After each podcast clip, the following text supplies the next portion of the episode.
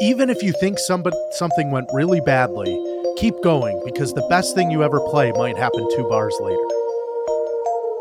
Maybe I can do something interesting here that I might never have done before in my practice. You are listening to And If Love Remains, a unique show spotlighting people, ideas, science, culture, and art. Your host, Mike Lovett. Mike Lovett.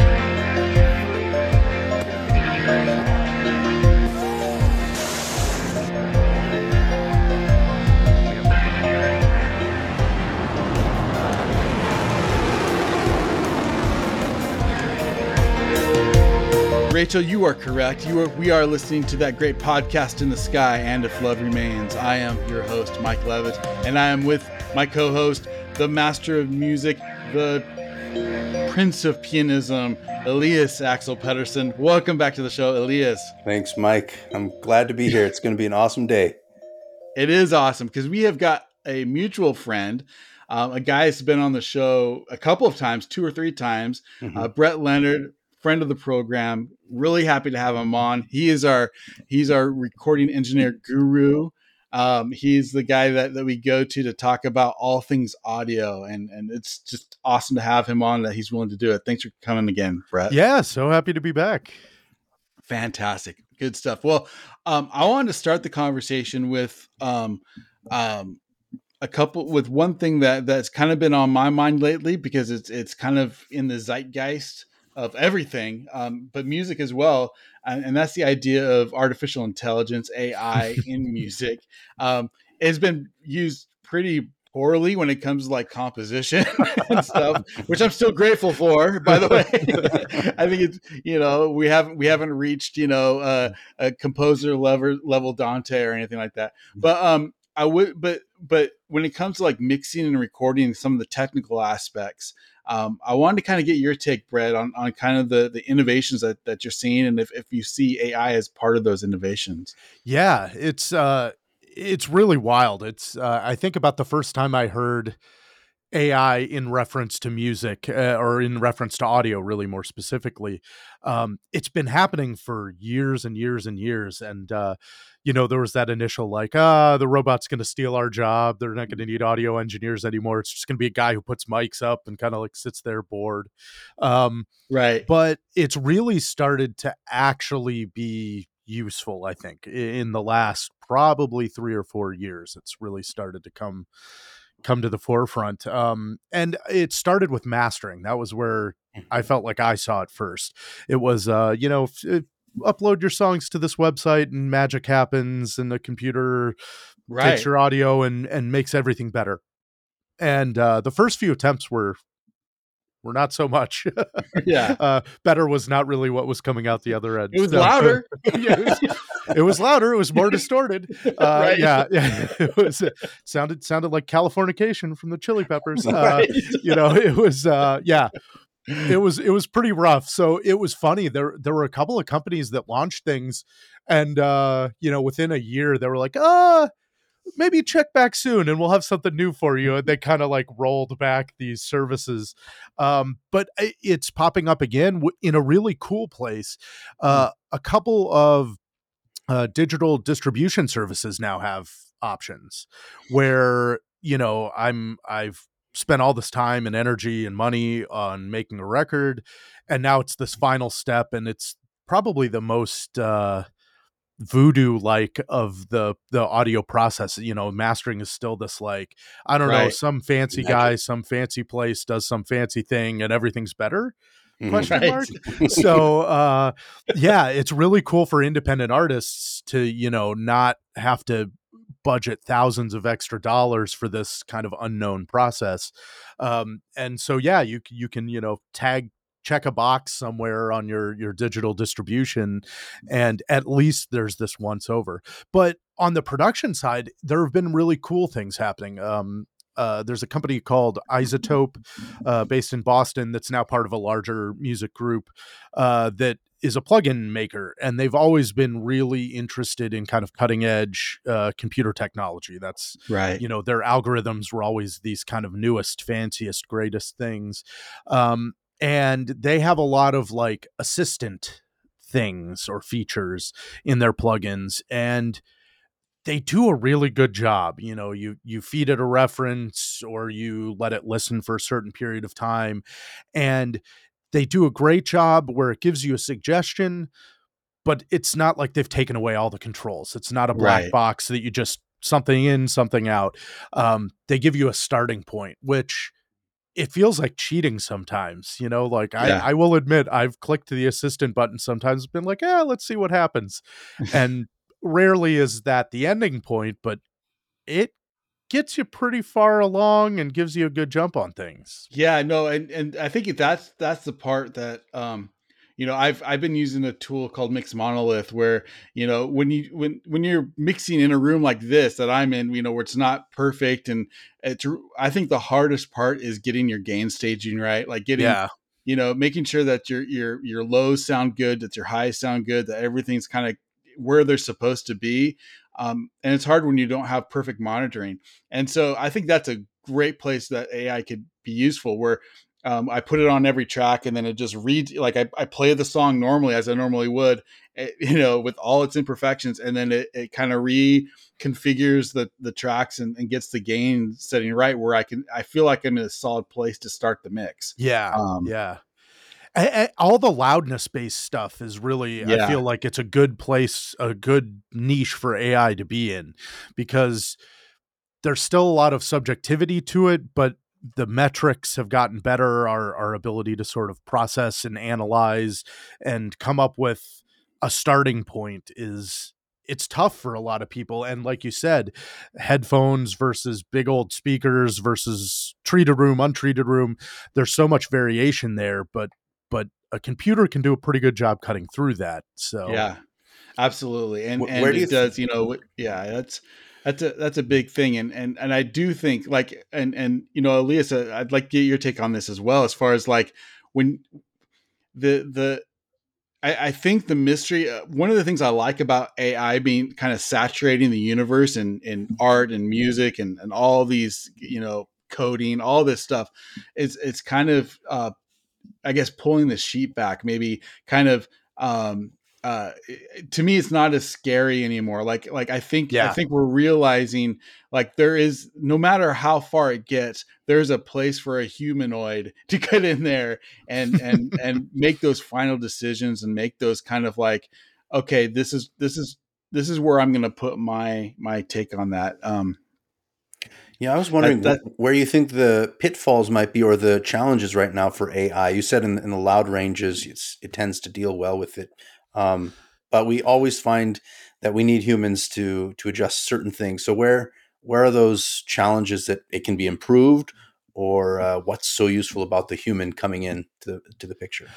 I, I I still think, you know, ultimately music is telling a story. And it might be telling it with words, it might be telling it with with purely harmonic material. It, it but ultimately there's a story or a journey or there's there's some emotive element. And that's the part where where it gets lost, right? You know, in some respects, a kind of straight up the middle pop tune is a really good place for AI right now because we expect a lot of compression and we expect strong vocals in the front and we expect everything else to sort of be spread around it. Like there's sort of rules to follow. Um, but as it gets more and more subtle, as as you know, what's the important word in this this phrase? Is there one word that connects with the audience or or really drives home a point? AI doesn't know that. Like there's no there's no human element to make that connection or realize where the connection is and then respond in a musical fashion and that's that's where i think it falls flat is it doesn't have that nuance and in a weird sort of way you know there's there's so much more pop and rock music being produced out there um, than there is classical but classical is in a lot of ways the most difficult to understand when you're dealing with purely harmonic content and you know you f- you feel this push and pull and this dissonance that's pulling you somewhere and then it resolves or it doesn't resolve um Yeah, it doesn't really understand dissonance at all. yeah, it's You know? it's just it's uncharted territory for the machine. I think I don't think it's really able to deal with that like a human can. I I just wonder if there's a point, you know, because what I love about music is it's so subjective and there aren't necessarily real answers like you might get in math, although, you know, high levels of math, there's a lot of subjectivity and, and creativity also. But, you know, it is, isn't it possible that a, um, an AI could create something whereby a listener wouldn't know the difference? Uh, we've heard, you know, programs that create fugues and it's like, ah, that's pretty good. Is it at the level of Bach? I don't know, but um, pretty darn close.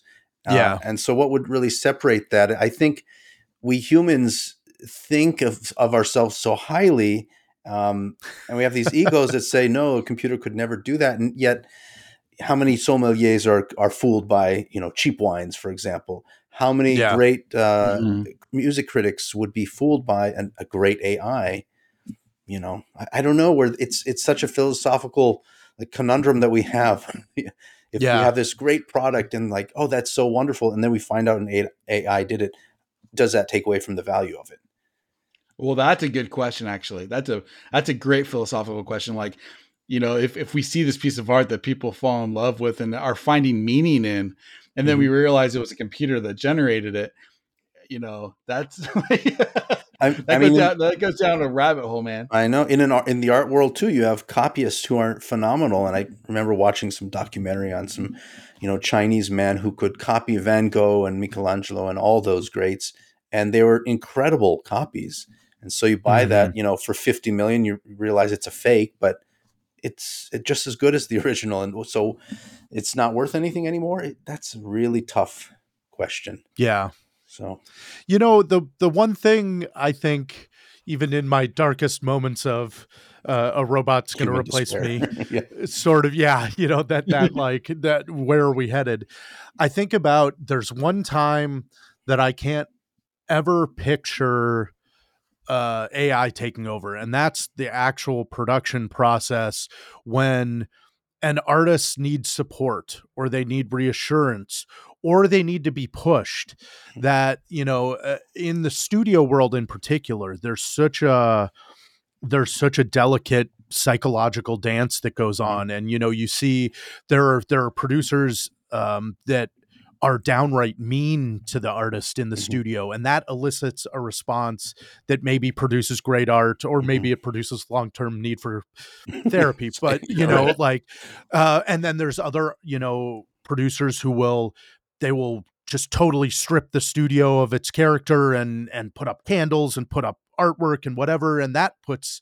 um somebody in the right the right frame of mind to give a great performance you know there's all these Mhm. different techniques and i don't know it scares me to think about uh an AI that can interpret human emotion and predict human response so well that it could do those same things Yeah. Mhm. you know but that's the kind of thing that happens over years of getting to know somebody and getting to know who they are as an artist and getting to know who they are as a person and and being able to put them in the place they need to be in to perform and that's you know that's the most fun part about the the studio proper to me is like mm-hmm. getting that amazing performance getting excited about something and and it becomes this sort of collaborative process that yeah you know even the technical the technical side can be solved by ai but i don't know if the human side can ever really get there. Yeah, I think we'll have to get into the process for sure, but I think the crux of it is that the process is so meaningful and and often when we say the the ends justify the means in this world where you know such a consumer world everybody's producing something anybody can produce a CD nowadays or recording of some sort CDs are like anac- anachronistic but um you know what what does it matter or mean to have a final product um if the journey there was was cheapened Well, if somehow? you if I mean, let's let- let's pretend for a moment that that we each get like three identical um cassette recorder, you know, Mhm. tapes, and we start listening to them. And they're the same recording, okay? They're the same thing. Um, the difference is, Brett, you're told a story that it was created by a computer. Elias, you're told the story that was created by um, a, a concentration camp member. sure I was told that the that the story that it was uh, created by um, you know Charlie Manson. You know, Mhm. like now how we interpret and how we how we think about and what we um, you know what what we what we the value that we even place to those recordings becomes vastly different for all three of us. Yeah, yeah, um, yeah. You know, and, and I and I don't know how to square that circle. You know, because you know, in one in one way, you kind of want to like have the art speak for itself, but in another way, it, it can't be in a vacuum. You know. Yeah. yeah. I mean, look at things like AGT, which is has blown up nowadays. It's it's incredible, um, and it's it's hardly about the talent anymore. It's so scripted. You know, everybody's got their sob story. Uh, it's it's almost like you're selling selling this product. It's not that you're selling the music or that the music speaks for itself anymore.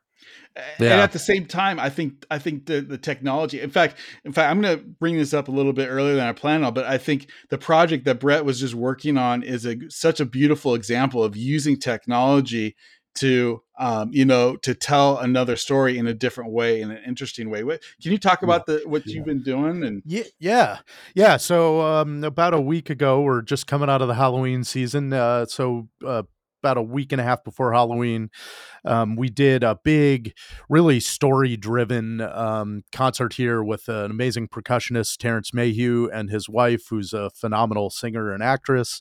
Um, and they did, it was really a one man show as far as the music goes. Um, Terrence, uh, does a bunch of live looping stuff. So he that I wish I had a, a handy picture or something to show the world here, but uh, we had you know this 50 foot by 35 foot stage, and there was barely an inch that didn't have some sort of percussion instrument on it. There was wow. you know marimbas and keyboards and timpani and two drum sets and all kinds of stuff.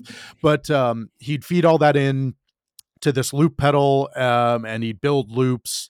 Uh, there's also keyboards and a couple of string instruments and things that he was playing. And he'd build these loops and he'd sort of build a bed and then he'd um, do a little bit of improvisation over the top, but also do some kind of sound design and Foley over the top. Hmm. Um, and on about half the tunes, there was either spoken word, uh, like reading through uh, stories or poems, uh, or singing. But uh, along with that, to reinforce what was going on, uh, there was custom created video content by one of uh, my fantastic students here uh, who just cobbled together these amazing images. Some of it was shot specifically for this, some of it was existing. Uh, but then we also did surround around the live audience and mm. surround pre produced um, sound design as well that was coming in and going and sort of reinforcing the music. And so uh, it was an experience rather than just a single medium form, which I think was a lot of fun for a lot of the audience who's used to coming to pretty traditional concerts where they mm-hmm. they get the entire message through sound, and this time it was it was a bit more immersive uh, and multisensory. Oh, that's awesome. Yeah, no, it, it, it sounds super cool, and, and I think you know being able to you know engage you know it's kind of like a new new a new art form in a way because it's you know that that that um that immersive um you know it's not a movie it's not a video game it's not music i mean it, but it's all those things kind of combined it you're you're putting yourself in this new world that doesn't exist. It sounds very exciting. Yeah it, it was super fun and it, and it allowed uh it was kind of a playground for technology. It, uh, the the whole music tech faculty and three of our our senior uh, or our upper level students um, were kind of the production team, and we were just like, "Hey, I got this crazy idea." Like, "Okay, let's see what happens," and you know, it just kept it made it a little rough uh, at times because it just kept adding and adding and adding. But it, it, yeah, as far as a storytelling situation, it was really amazing. Um, to be able to to uh, my favorite moment and this is something i think probably 99.9% of the audience won't have even considered but uh as doors opened uh the six channel surround soundscape started playing and it started pretty low the lights were pretty low and there were kind of a rosy yellow rosish color and they became more and more red and uh, the soundscape built up and it had things coming and going but it had this low frequency drone kind of pulsing behind it and that grew through 30 minutes of of the house being open and people coming in and getting situated oh cool. and and it hit this overwhelming point and then it just cut off Mhm. and the lights all shut down. It was all synchronized uh, through some software. So the lights all cut it and the screen cut off and the sound stopped. And somebody went, ah. And I heard, I heard that from the booth and I was like, yes, all right, we did it. Like, you know, yeah, yeah, no, like, like there was like this actual like visceral response from somebody. I was like, okay, cool. We're off to a good start, you know? Oh, that's fantastic. yeah, yeah, That's really cool. That's really Remi- cool. It reminds me of that. Uh, there's a clip you can find on YouTube of a fire Firebird suite when it goes into that dun dun dun dun dun dun dun. dun.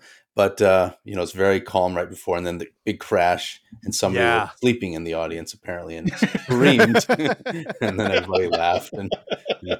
but but that kind of uh, entire audience experience, where you you know collective um, excitement or awe or whatever, I think is what uh, what makes me hopeful that concerts will or live performances and concerts will always be here.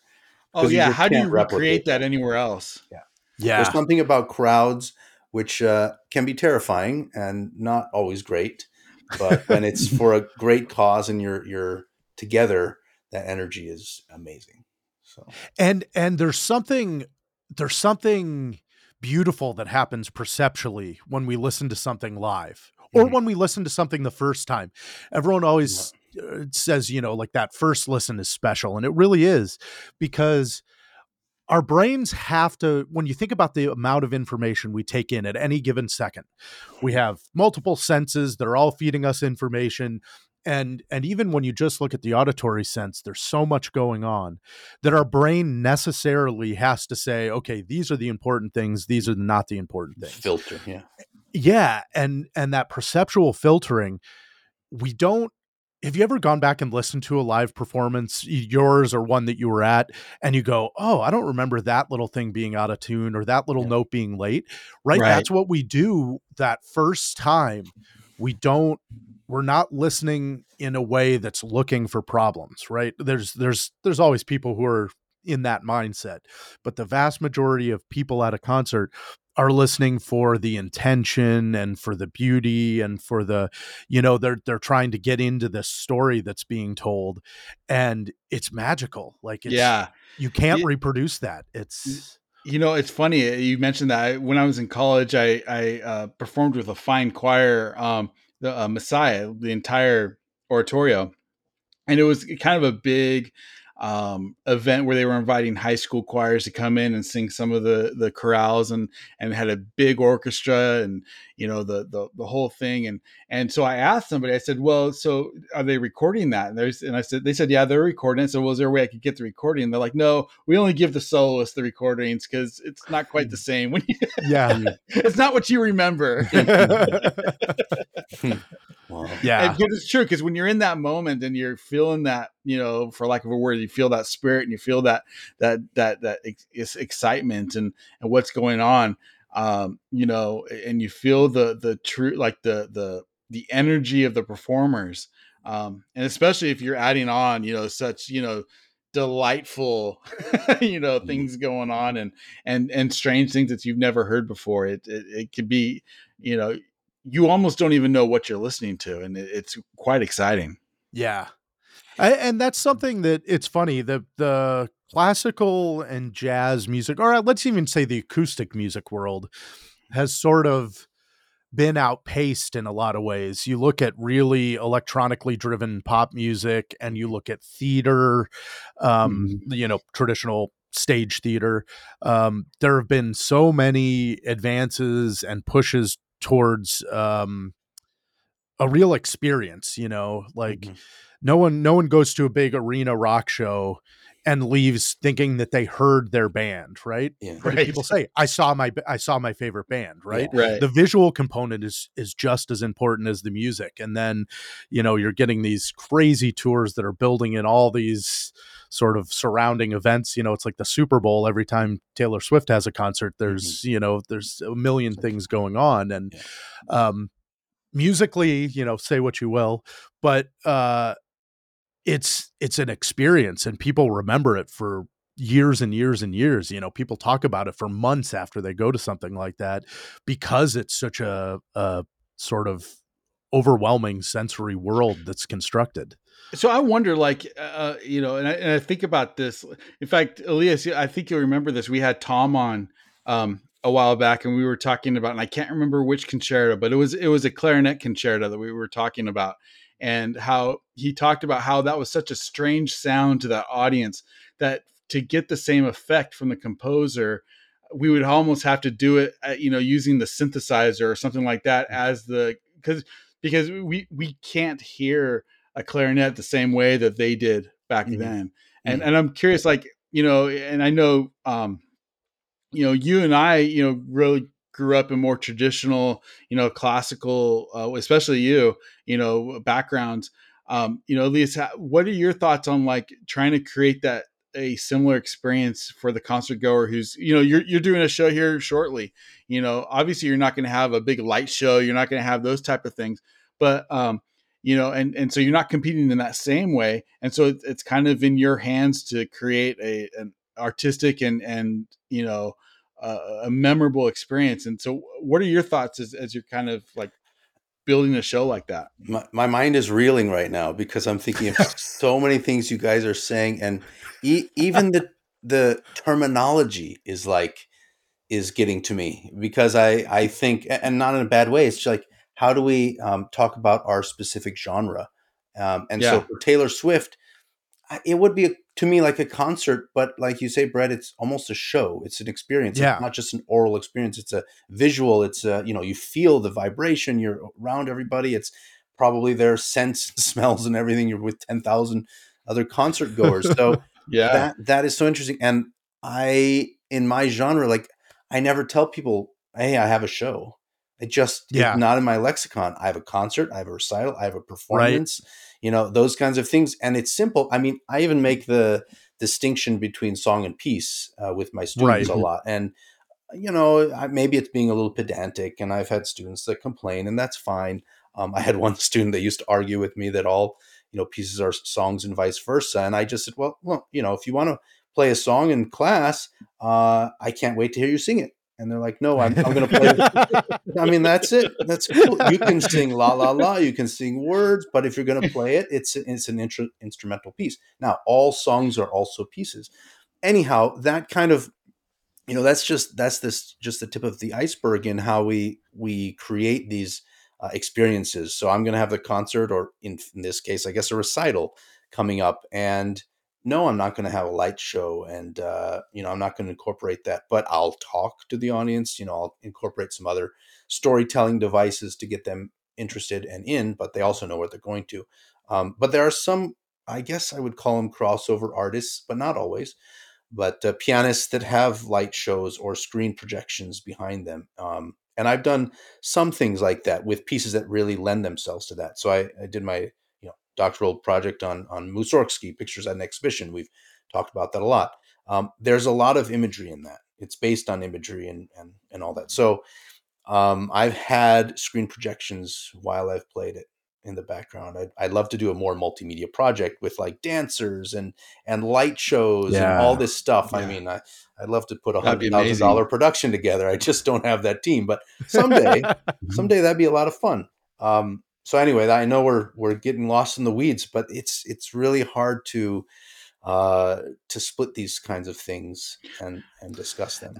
I wonder too. You know, there's when I watch you play. If if if I was able to fly to Vancouver and and see this this um, recital you have coming up, you know, part of me would be there to experience the music, mm-hmm. but part of it, I think and maybe I'm unique in this respect, but but I think I'm probably not, is to is to experience you know just this overwhelming skill that you have in the same way that if I went to um to to watch somebody ice skate or mm. you know figure skate like mm. it's an exhibition of just incredible skill too i think yeah. that's really different between the show and the concert let's say if we want to put it that way you know where it's much more about that performance and the ability to even achieve that performance let alone do it so so amazingly well.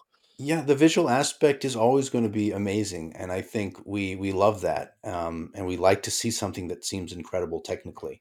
Uh, even if I think the layperson who might not be have the trained ears that we have uh, would still get a lot out of watching something. And some artists really take that um, as their calling, and and in a good way and in a bad way. I mean, we make fun of people like Lang Lang, who tends to be very ostentatious and outgoing with all his movements and motions. I, I happen to think he's a phenomenal pianist. You know, I, I hated him for many years, but I, I respect him a lot. He does motions that all, don't always go with the music, which that I don't like. But there are other uh, pianists that do tons of motions too that do go with the music, so I don't mind that. But I'll tell you, I, I play a lot of videos for my um, for my students who don't have the background and the training and whatnot that I do, and so it's int- I'm always curious, sometimes disappointed or disheartened rather at, at what they're picking up on because I'll play a performance from a competition where it's very high level, high stress, and all that, and and you know you're under scrutiny of cameras and you're being broadcast to millions. Um, and certain ticks and things are going to just come out. That's the nature of it, and all the all the muscle movements and all the facial expressions that you make, they're going to be exaggerated. Uh, and that's often what my students will see. We'll hear the piece and like afterwards, what'd you guys think? Well, the guy made a lot of faces. And it's like, oh, that's too right. bad. That you know. But then I look at it. I try to like forget or disassociate my knowledge of music and say, you know, if I were just watching that from a visual aspect, yeah, they're right. You know, he's making a lot of faces, and some sometimes they go with the music, sometimes they don't, or sometimes they don't understand how it could go with the music. So, yeah. um, right, it's really hard. I, have always tried to be a very stoic pianist without much motion. I, for me, like the model is Rubinstein, who mm. hardly moves, or Horowitz. They hardly move, but they do as, as much as they can. Um, by the same token, I love Sokolov, and he his arms fly in the air higher than most other pianists, and it's it's wonderful music that's being made. So, um, if if we can be honest and true to the art and the the eventual goal of creating a story and, music, and not say, "Okay, I'm just an exhibitionist here," uh, then then I think it's okay. And I, I think there are a lot of pianists who come across as exhibitionists and uh, there's a time and play for, place for that. You know, if you're playing a virtuosic Liszt piece that needs to be tossed off, yeah, sure, add a little flair in there. I'm I'm fine with it. but you know, there there's still some. I need to get my flare buttons out. Yeah, yeah, I'll wear all the flare buttons I need. But there's something to be said for that, like deeper understanding that that I think is sometimes lost with those with those people. So, well, I, I think I, I think there there's something to that. Like I I do th- like um, with a lot of spectacle, what can get lost is, you know, eh, that that um, you know, what what is, I guess, what is being trying to told, and, and there's a lot of ways to tell a story, right? Like, like it's just as it's just as impactful.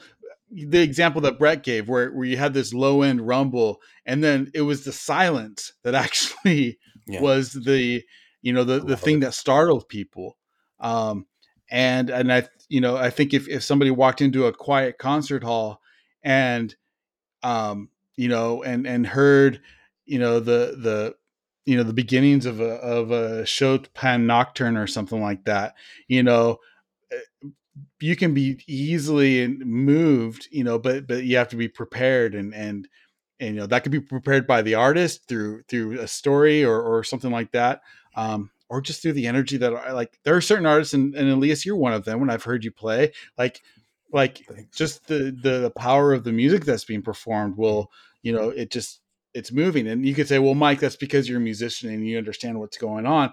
But I think, in fact, in fact, I, a quick story.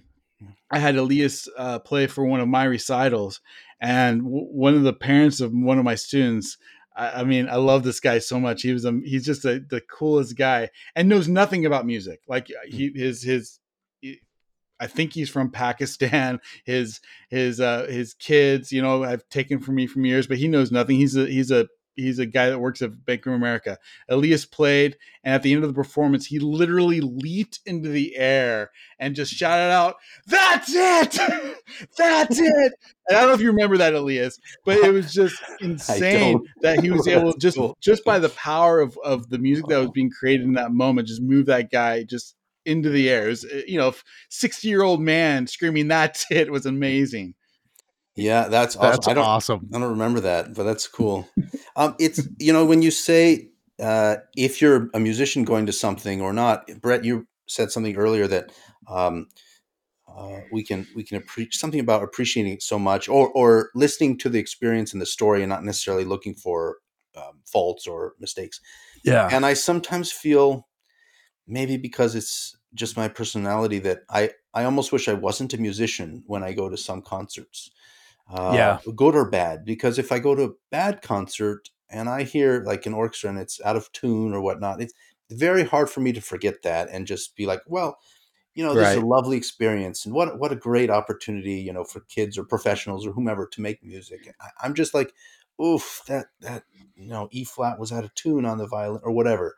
Uh, and same thing with a pianist, since I'm so intimately connected to and, and know the music that's most likely being played. I mean, there are occasional concerts I go to with a world premiere that I don't know, but um, I know how it should go and the parameters within which that should be played, kind of. We can talk about that another time, and I think Mike and I have about what should or shouldn't. But um, you know, I have this expectation, this knowledge, and so if something runs contrary to that, it's so easy for me to just pick that up. Oh, yeah, that didn't. Okay, I already have a Yeah. lesser uh, opinion of, of of this pianist. Let's say I try to work around that and say, well, let me give that a second, you know, a second hearing, and let me see if they're internally consistent, even if I don't like a certain interpretation. Like if they keep that up and it's a, an artistic choice, I can maybe respect that. You know, there are all kinds of uh, psych or log- logical pretzels I twist myself into to, to get around that. Yeah. Um, but sometimes Yeah. it's very hard. I'm just like, yeah, this is just not a great performance. And then other people will hear the same concert, like, oh, that was beautiful. I'm like, yeah, I didn't enjoy it so much. you know? It's it's tough. I I feel like I I certainly do not have perfect pitch, but you hear people with perfect pitch talking about, oh, it's a curse. Like you know, I always mm. hear every out of tune thing. I feel like just a, a strong focus on or a strong musical background and and a focus on technicality can be very much the same oh yeah, in in Yeah. like you're saying go to a concert you know you're like oh that's not what i was expecting Mhm, it could have been amazing mhm. but that that previous knowledge that expectation or that like focus on certain little things can pull you out of the the experience by the same token, if I hear a really phenomenal um, performance, I think, oh my god, nobody else in this audience understands how amazing this is as much as I do. I, I saw Haochen Zhang uh, a few months ago do Tchaikovsky Concerto with A- A- Easy Music Fest Orchestra. Um, it's in a big church, not very good acoustics for that kind of ensemble. You know, orchestra and piano solo music. I mean, the sound of the piano just goes to the ceiling. Um, it was like unbelievable. I would say top ten of all the performances in my life. That's in in the top ten. Wow. Wow. the best Tchaikovsky I've heard. I, it was just riveting, and of course, people loved it. They clapped. You know, most of the audience is probably over fifty or sixty. Um, he finished. A lot of them already started to leave to get in their cars, and he came and did an encore, and people stayed. Um, but I'm like, oh my god, he should get- get ten, you know, uh, uh, standing ovations and, and callbacks. It, it was unbelievable how good it was, and I'm sure people just thought, oh, that was so beautiful, and they're going to say that about another pianist that comes to, which is nowhere near his level. So yeah, that's that's tricky for me because I'm like, I'll never Yeah. reach that pinnacle, um, but I can appreciate it. So Yeah. That's anyway, So- well, and there there is the and and that kind of gives it to the one of the topics that, that we had discussed chatting about, and that's just like aim for perfection, especially when when we're trying to like uh record and we've talked a little bit about recording concerts Mhm. But when we when we're trying to record specifically i was thinking about like a, a, a traditional classical artist um you know or a jazz artist but i think even more so with a classical artist you know trying to trying to create that perfection that impossibility um in a recording um you know and and what that looks like how that collaboration works and and and you know i thought that would be interesting to talk to you guys about like you know i know you work together on a couple of albums but Mhm. t- talk to me about like that relationship between the artist and the producer and and engineer and how that kind of um you know how to get the best performance and how and how to know when it's time to to move on and and and you know okay it's it's it's it's we're, we're we're good enough like that's a that's a difficult thing to say but at some point you have to say it yeah Yeah, and I think it's interesting. That's that's to me that good enough thing is one of the biggest victims of the amazing proliferation of technology that we Mhm. have today. You you didn't have an option 40 years ago. Like Mhm. it was good enough. That, All the that there wasn't a question mark involved. Yeah, it was just we That were was out, it. we were out of tape, we Yeah. were out of time, Yeah. we were Right. out of budget. We're all going home. And you know, and and now it's like, oh, well, you know, we can come back tomorrow. The stuff's cheap or or I'm doing it at home. We can keep on Yeah. going. But I think uh yeah, that whenever I provide input, I tend to be much more, you know, there's glaring technical things that you just, you know, that was the wrong note. We Mhm. probably don't want the world hearing that. Like that's one thing. But, you know, there are little imperfections and sometimes I feel like I'm at a disadvantage if I don't know the repertoire super well for a project I'm working on. And there are other times where I feel like I'm at an advantage because I'm listening the same way somebody else who doesn't know the repertoire Mhm. will be listening. And, um, you know, the technical perfection you get on the 50th take might not match the energy and the just the potency of the third take. And, Mhm. and it's, that's a tough balance. I mean, it's, I think those arguments will go on as long as people record music. Yeah. yeah, absolutely. Well, and, and Elias, as the artist, like, how do you feel? Like, what are your, as I mean, other than just utter frustration all the time, every moment? Yeah. Brett Um, is an amazing person to work with. He is fantastic.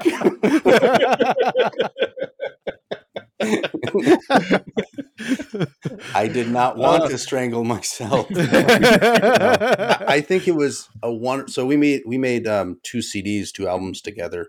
One was a solo album, and one was uh, with a violinist that I've played numerous times with, and both were amazing experiences. Um, they weren't without you know tension sometimes and challenges, but the whole process was awesome because to me a lot of that was new. I had produced one other album, not in the same manner and whatnot. It was in Banff, uh, another great recording engineer, and and I had a lot of fun with that. But this was like taking it to a new level, doing so many things and seeing so many things that was just it's not in my in my world. Um, and like like Brett was saying, you know, there are sometimes because it was just the two of us when it was the solo solo project, so we're kind of co-producers in a way and we have to think okay when is this when is this good enough? The, the idea of satisficing um, i forgot who coined that term. I think it's the organized mind. I can't maybe mark Levitin anyway um, like when when do you do another take? And when do you say well let's do a full run through and then kind of patch it back in you know and, and then you have to worry about matching the acoustics of the room. Maybe it's a little drier an hour later or vice versa you know something like that. Um, that whole process was very eye-opening and i think a lot of people think oh you you played a wrong note no, just splice the right note in. Yeah it's that easy. No it is not. You know I, I recall one particular edit where it was a really gnarly passage that i had i think it was in Liszt ballade number two and um we could we we were splice we were putting two different tracks together but the sound the overall sound from the from just the previous chord that was kind of carrying on in the room was a little different. And we had to sort of mesh them or match them and and boy i saw brett taking that slider with his, his computer you know just going back and forth like where I, I was like what are you doing? Just like right there looks good to me. He's like yeah but, but there's a little different ambient sound in this upper register. I was like whatever dude you know? Keep telling yourself that um,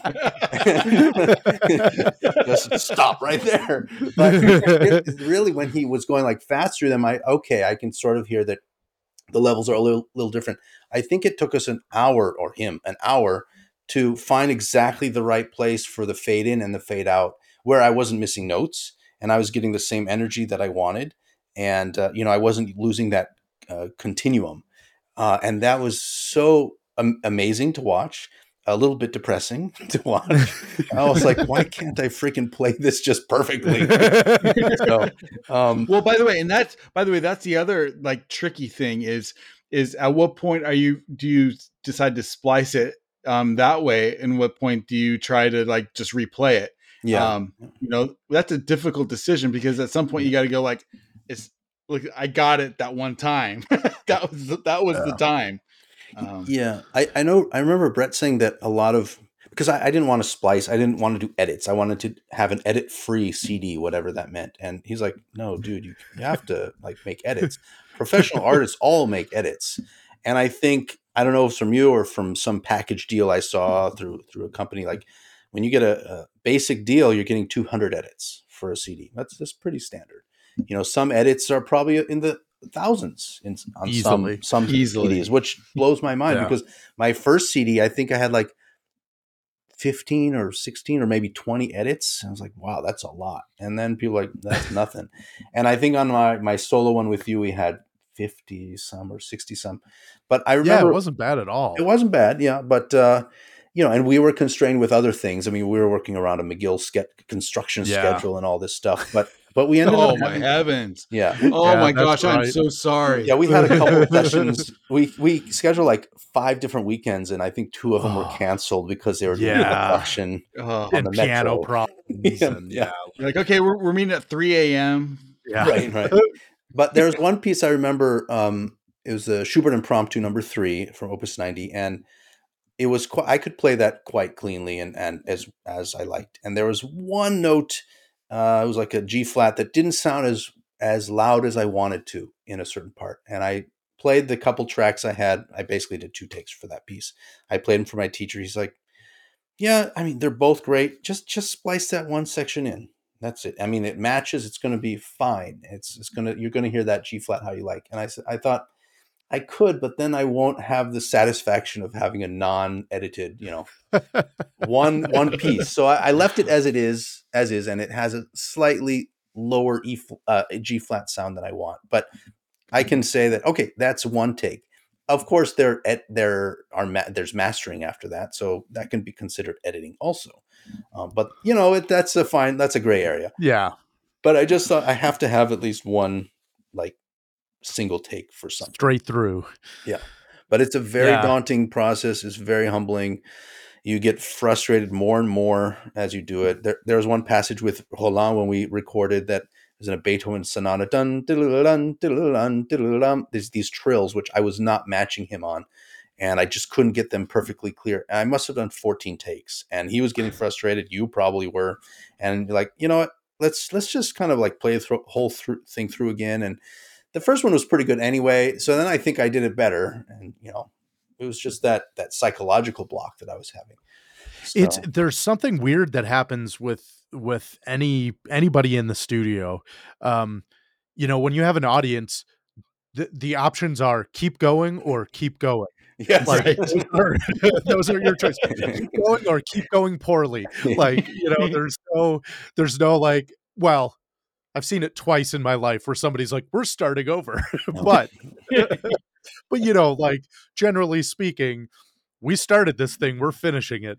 And uh and yeah, you know, like it's it's incredible. I I was uh uh, there was a producer who was here this summer working on a project and I was just kind of tangentially involved helping out, you know, with getting systems up and running and stuff. And uh and he said something amazing to the artist. It was a, a decent sized ensemble. I think there was 10 or so players. He said, even if you think somebody something went really badly, keep going because the best thing you ever play might happen two bars later and Mm. like and and that's i i'm shamelessly stealing that line because Mhm. you know it really is easy in the studio there's no audience there's nothing to propel you on to the next bar so when something happens like you know you hit those trills it's like ah yeah let's go back to it and then you build up that like cycle of being more and more frustrated with this one stupid thing that's just not working and Mhm. just not the way you want it and and uh yeah that that was such a good way to look at it because a lot of times you have amazing performances that have a small imperfection Mhm. when you're in the studio you focus on the small imperfection Yeah. rather than the amazing performance Yeah, I think the psychology of performing uh, for a concert, I'm usually very nervous right before. Uh, you know, I get up there and like, oh gosh, can I start this? And usually I have a piece that I can start, you know, the f- opening solid, but then you think, boy, I could even mess this up, this simple thing. And and you're so nervous and you start playing you okay this is getting better getting easier yeah i can and by the end of the concert it's getting easier like oh i'm almost there i can finish this and um and you're elated at the end with the well hopefully you didn't have too many mistakes or whatnot but with the recording i feel it's the reverse at the beginning Yeah. super confident like calm oh this is going to be i can do this as many times as i want you start playing oh this is sounding great it's going mm. awesome. Oh my god I, i've already gone a minute i better not screw up now. And oh boy I, I definitely in line for a screw up. It's it's about time. So good. and, and then you just start thinking like when am i going to screw up? Okay. can, can i do can i reproduce this again? Oh my god i probably can't play this well the next time. You know? Can I please screw up so I can stop thinking about screw, not screwing up? yeah. It's the reverse. It's so tough. Yeah Oh man, that's yeah yeah. It's wild how the psychology of that little red recording button makes such a Yep. difference. Oh, it's yeah. I, I feel like there's also a hypersensitivity to not just the playing, but the. Uh, I was working on a piano album uh, this summer, and there were just a couple of notes that were not not sounding as evenly as everything else on the on the piano. They just were kind of needed a little extra oomph to get out, and uh, and the artist had played one of it was a it's an all Liszt album and he'd played a couple of the um a couple of the movements a couple of weeks before on the same piano Mhm. and it was that like you know looking at the big picture was we're getting through we're playing this concert and then when it came down to the small picture it was like oh yeah these notes are a disaster Mhm. it's like well were they a disaster last week or are we focused more on the disaster Right. that they are this week you know it's it's really a tough chicken or the egg sort of thing No, yeah, you get very hypersensitive, and and in a- in a concert too. I tell my students that that when you do get nervous for a concert, that can be a good thing because your your Yeah. senses are heightened, and you can if you can channel that and use it to your advantage, um, you can hear more clearly. Time sort of slows down, so you have more time to do stuff. So you're like, oh, this hard part, which is technically difficult, I have all the time in the world to get all these notes and play it exactly as I want, um, because your heart beats Yeah. so fast. So it's hard to do that. You know, of course, I rush in performances too, and it's it's hard to take a step back. But um, if you can use that energy in a positive way, your your performance can be better than anything you've ever practiced. yeah Yeah. it's Go I was I was going to say it's interesting. I I this is something I I haven't figured out the right place or time to to sort of address this, but um I I've talked to some of my students about that. Like I have the same I have the same sort of nervous energy before a recording session or certainly before like a live broadcast Mhm. as as I used to when I was playing. And Mm. uh and I think it's it's interesting. It's it's the same sort of like you're you're trying to be you're hyper focused, you're trying to be as good as you can possibly be. Um and I think I, I don't know. I, I really want to uh, so find a way to investigate this. Like, am I am I just Mhm. weird that I still have this this sort of nervous energy, or is this like a normal thing for other recording engineers? Other than I know a lot of my students are like, "Oh yeah, why would I be nervous? I'm just recording something." Like, Yeah. you're just recording something. Like that's amazing. You know, Right. that's a big deal. Like, like, like this is the thing that's going to last forever. This Yeah. performance doesn't last forever. This tape does. yeah, exactly. yeah. Yeah, like that. That's more important. Are you kidding me? Like, archive of uh there's something to that yeah. You know it's funny because because uh um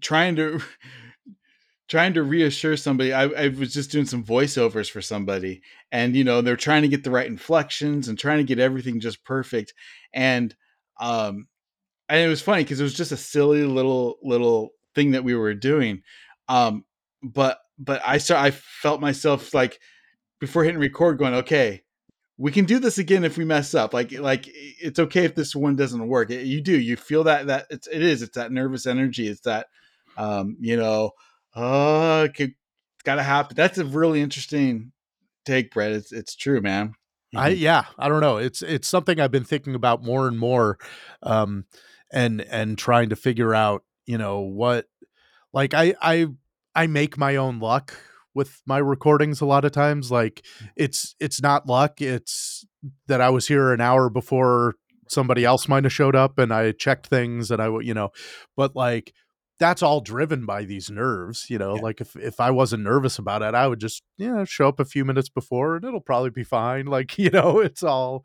but it's all coming from that same place that that made me want to practice and think through my music before i play you know like Mhm. okay let me make sure i Well, know And this goes back to like any artist, eh, you know, a performing or recording or anybody who, you know, takes their craft seriously is that details always matter. You know, if you're worried about those few notes hitting those few notes right or you're worried about, you know, the the the the 50 hertz hum in the in the wire that's going to be there that you know and so you're going to take care of that like those details really really matter and and it shows up in the final product and and I don't care what anybody says like you can't just slip shot you know Yeah. those kind of things. Yeah. Yeah.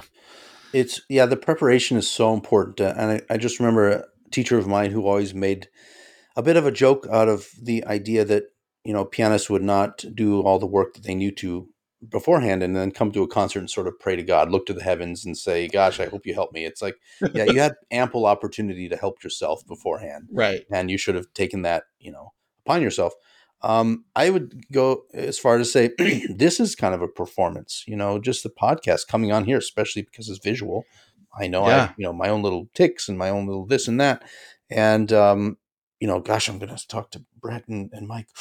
I better be, better be ready. But I get that a lot it's okay Elias. I know, I know. as we go farther in and I use humor to, you know, protect myself and whatnot.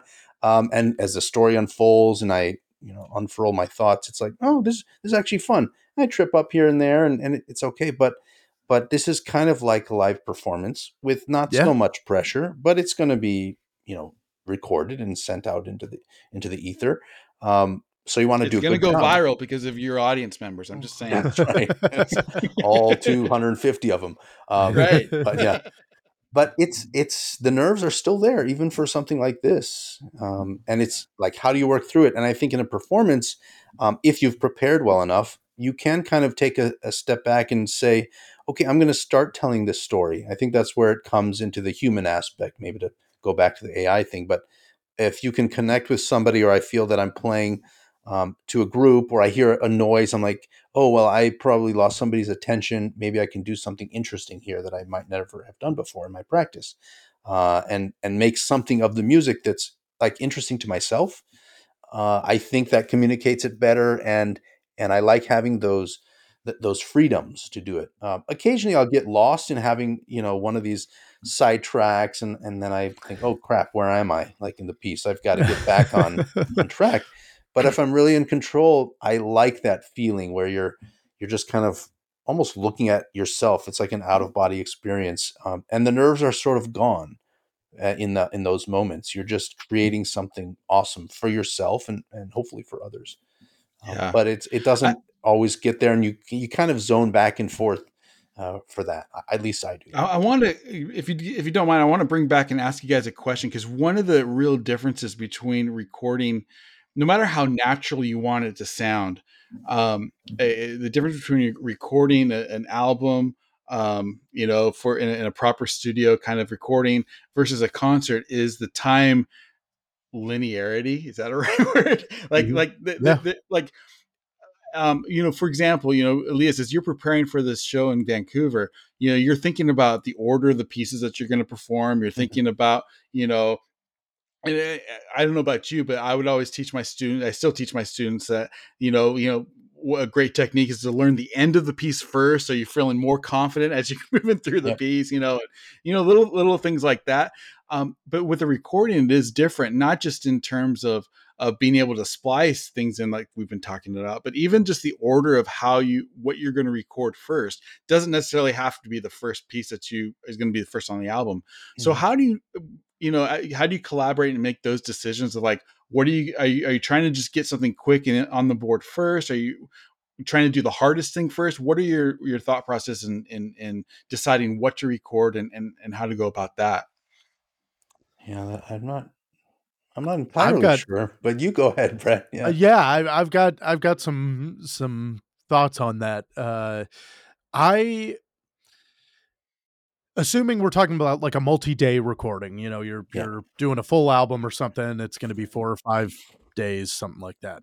Um, I always like to start with something easy first because there's already enough pressure and tension and stress and enough other things going on that the hardest thing if you start with the hardest thing you're you're a better person than I am like you know I Mhm. always I always advise like okay let's start with something that you feel good about Mhm. you know you've maybe you've got headphones on for the first time or you're in a new room that you've never been in before or whatever that the, all those changes are um but then a lot of it to me is i've always looked at it from a from a difficulty and an energy perspective if if there's a movement of this piece or one of the pieces on this album that's just gonna be soul crushingly difficult and it's gonna require every ounce of strength you have let's not end the day with that let's Yeah. not you know um, or maybe let's end the day with that and make sure it's a short day or or Mhm. something like that you know I, I always try to make sure that there's never such a such a drain at the end of the day or if or if there is a drain it's we're hitting it right at the very end the last take and it's not like oh i'm glad we got that one out of the way but now we're just struggling for air for the rest of the session and it's Mhm. tough i mean it's Mhm. uh and the bigger the ensemble the tougher it gets because Mhm. something is really tough for the oboe uh, Right. one movement and something's Mhm. really rough on the violins the next movement and it's like okay so how are we going to do this you know so now you're pacing but you're pacing out between like five or six different soloists or sections or whatever Yeah. um, but yeah that energy part is the big thing for me is just making sure that no one's no one's totally wrecked you know halfway through the day I like how you how you put that. I mean, I would agree with the kind of starting with something you're very comfortable with and easy. And I think we planned out when we uh, did the solo album because we knew we had a certain number of days. It was maybe four days total that we Yeah. recorded it. Um, that uh, yeah, I'll I'll do this kind of order, and we'll do maybe short, long, short, long piece or whatever, and maybe Yeah. this one can be in some sections. And yeah, it's uh, mapping that out. It's it can be tough, and you Yeah. you do want to have you know you want to have good energy for a difficult piece or what you see as a difficult piece but it could be a technically difficult piece or it could be a very emotionally draining piece Right. and those things you have to consider too is it like well i can maybe warm up uh, like maybe i wouldn't start with a technic- technical difficult uh, technically difficult piece yet but do i want to start with one that's emotionally tough too? Maybe my ears and my mind and you know my imagination is not opened up either so yeah. you know maybe something that's a little simpler and then i can always come back to that. You know usually a, sh- a short one or two pieces also is good.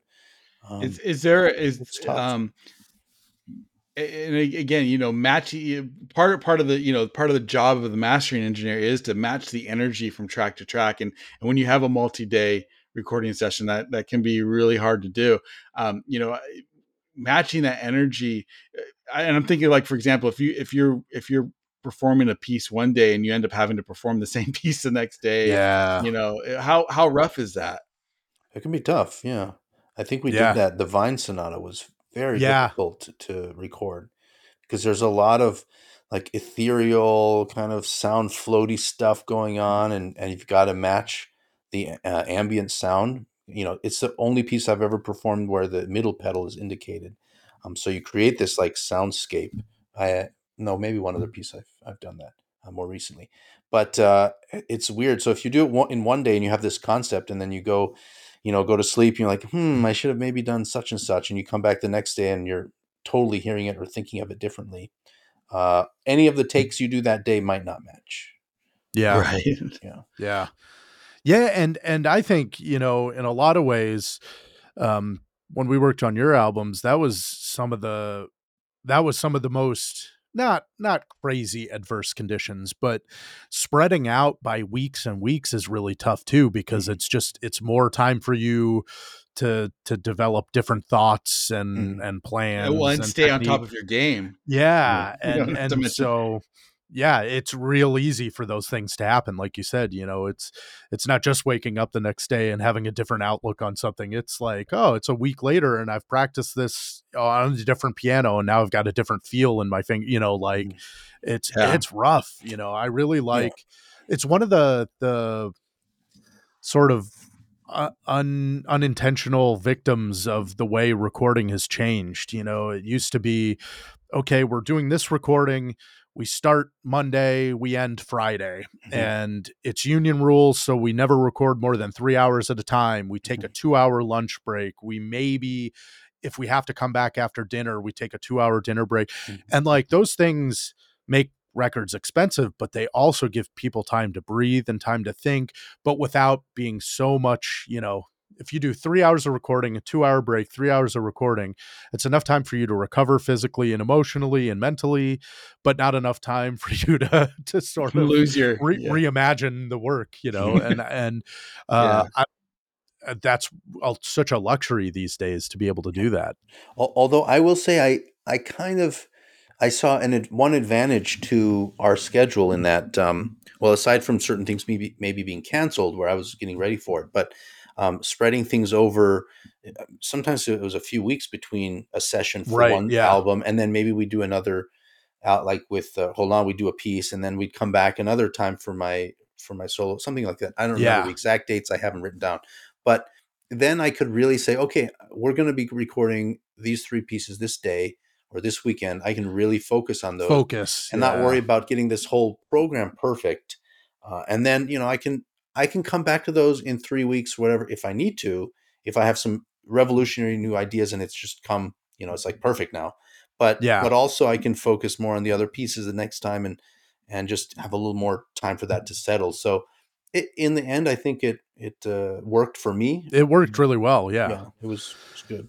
But for It's- someone you who's know- like an Ashkenazy, you can say, okay, I've got 10 CDs right now ready. You know, just hit the record button and uh, I'm going to start playing. no, I can't do that. you know that's something that's that as you were saying that it really got me thinking you know there's a real flip that's happened in the way people record and tour Mhm. it used to be you'd go on tour Yeah. and when you were done with the tour you'd record the cd Yep. And now it's flipped yeah. Yeah. and so like rather than having months of practice of playing that stuff every night Mhm. you know now now you've got to be on your game and it's super crazy but you haven't necessarily played the whole program Worked it all out. times. Yeah. yeah you know it's really um, stand-up comedy's got it right that's still the way they do it you know they go they go tour for three months and then they come back and do the They do cd or, or special. do the special yeah.